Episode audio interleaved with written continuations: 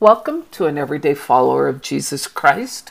This is your friend Cheryl, bringing today the story of hope.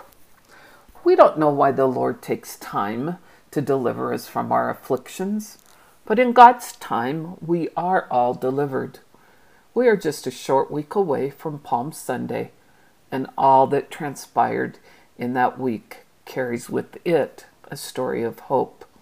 It is also a week that desires at least our same attention as the Christmas season with lights, singing, and gifts.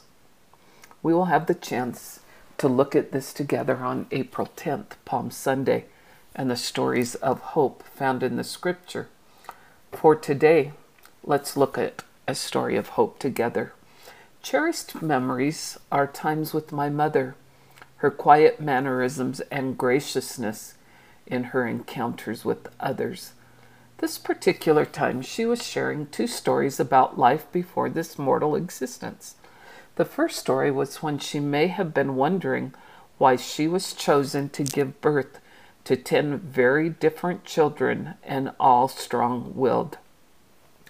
She was sharing that she was certain that no future Earth Mother in the pre existence would agree to be our parents. We each pled in our own unique ways for her to be our mother, and in a moment of weakness, she consented.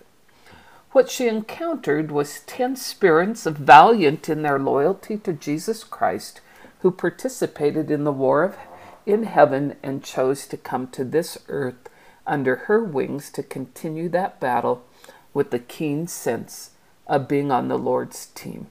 Thanks be to God, because she was the mother each of us needed. The second story, my younger sister, little lady, passed away shortly after her birth when the local doctor had a choice in front of him. It was January and it was freezing. Save this baby girl or save this beautiful mother who had six children who would be motherless if he didn't immediately go to work to save her life. He chose the mother in that moment, and my sister returned to heavenly arms. So often I find myself thinking about the difficult decision this doctor faced, and because we were raised with a firm conviction of forever families, comfort came from knowing one day we would be re- reunited with our perfected sister. The hope that accompanies being able to hug this sister one day helps me make choices to be better. I found that neither my father or mother expressed any bitterness towards this doctor, but rather gratitude for the difficult decision made for a mother, her children, and husband. Each day, each of us gets to choose whether to work on being better towards an eternal quest and purpose, or to allow ourselves to choose bitter, bitterness in the midst of affliction. We all know living on this earth brings affliction, tragedies, and sorrow to our lives.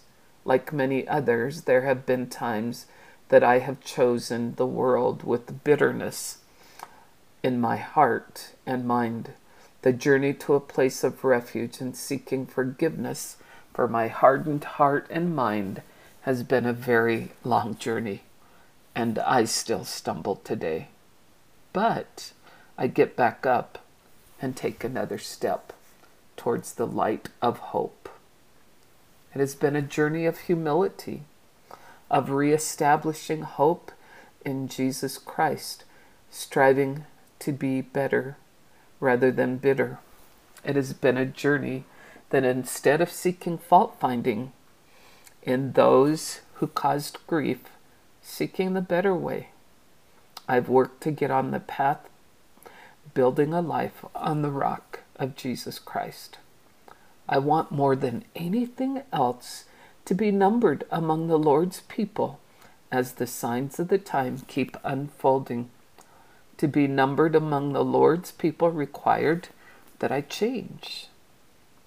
That meant I needed to find a way to repent and determining that every day I would have a better best than yesterday and repent daily. In each of us are what Dr. Dan Popov called sacred wounds. Those experiences that pain us so deeply that we bury them in our souls, hoping that the Lord will take them away from us. From personal experience, I know He does take them away in due time, but only with our full permission to give them to Him, letting God's will be our will, having faith and hope in Him. From the pre existence to the hopeful return that will include a big hug with the younger sister, He makes all the difference from Gethsemane to the cross. He took upon Himself every one of my sacred wounds and continues to pour healing balm on those wounds until one day they will be completely healed. Today is a good day to renew our hope in Jesus Christ and His atoning gift. Won't you join me? Until next time, God be with you.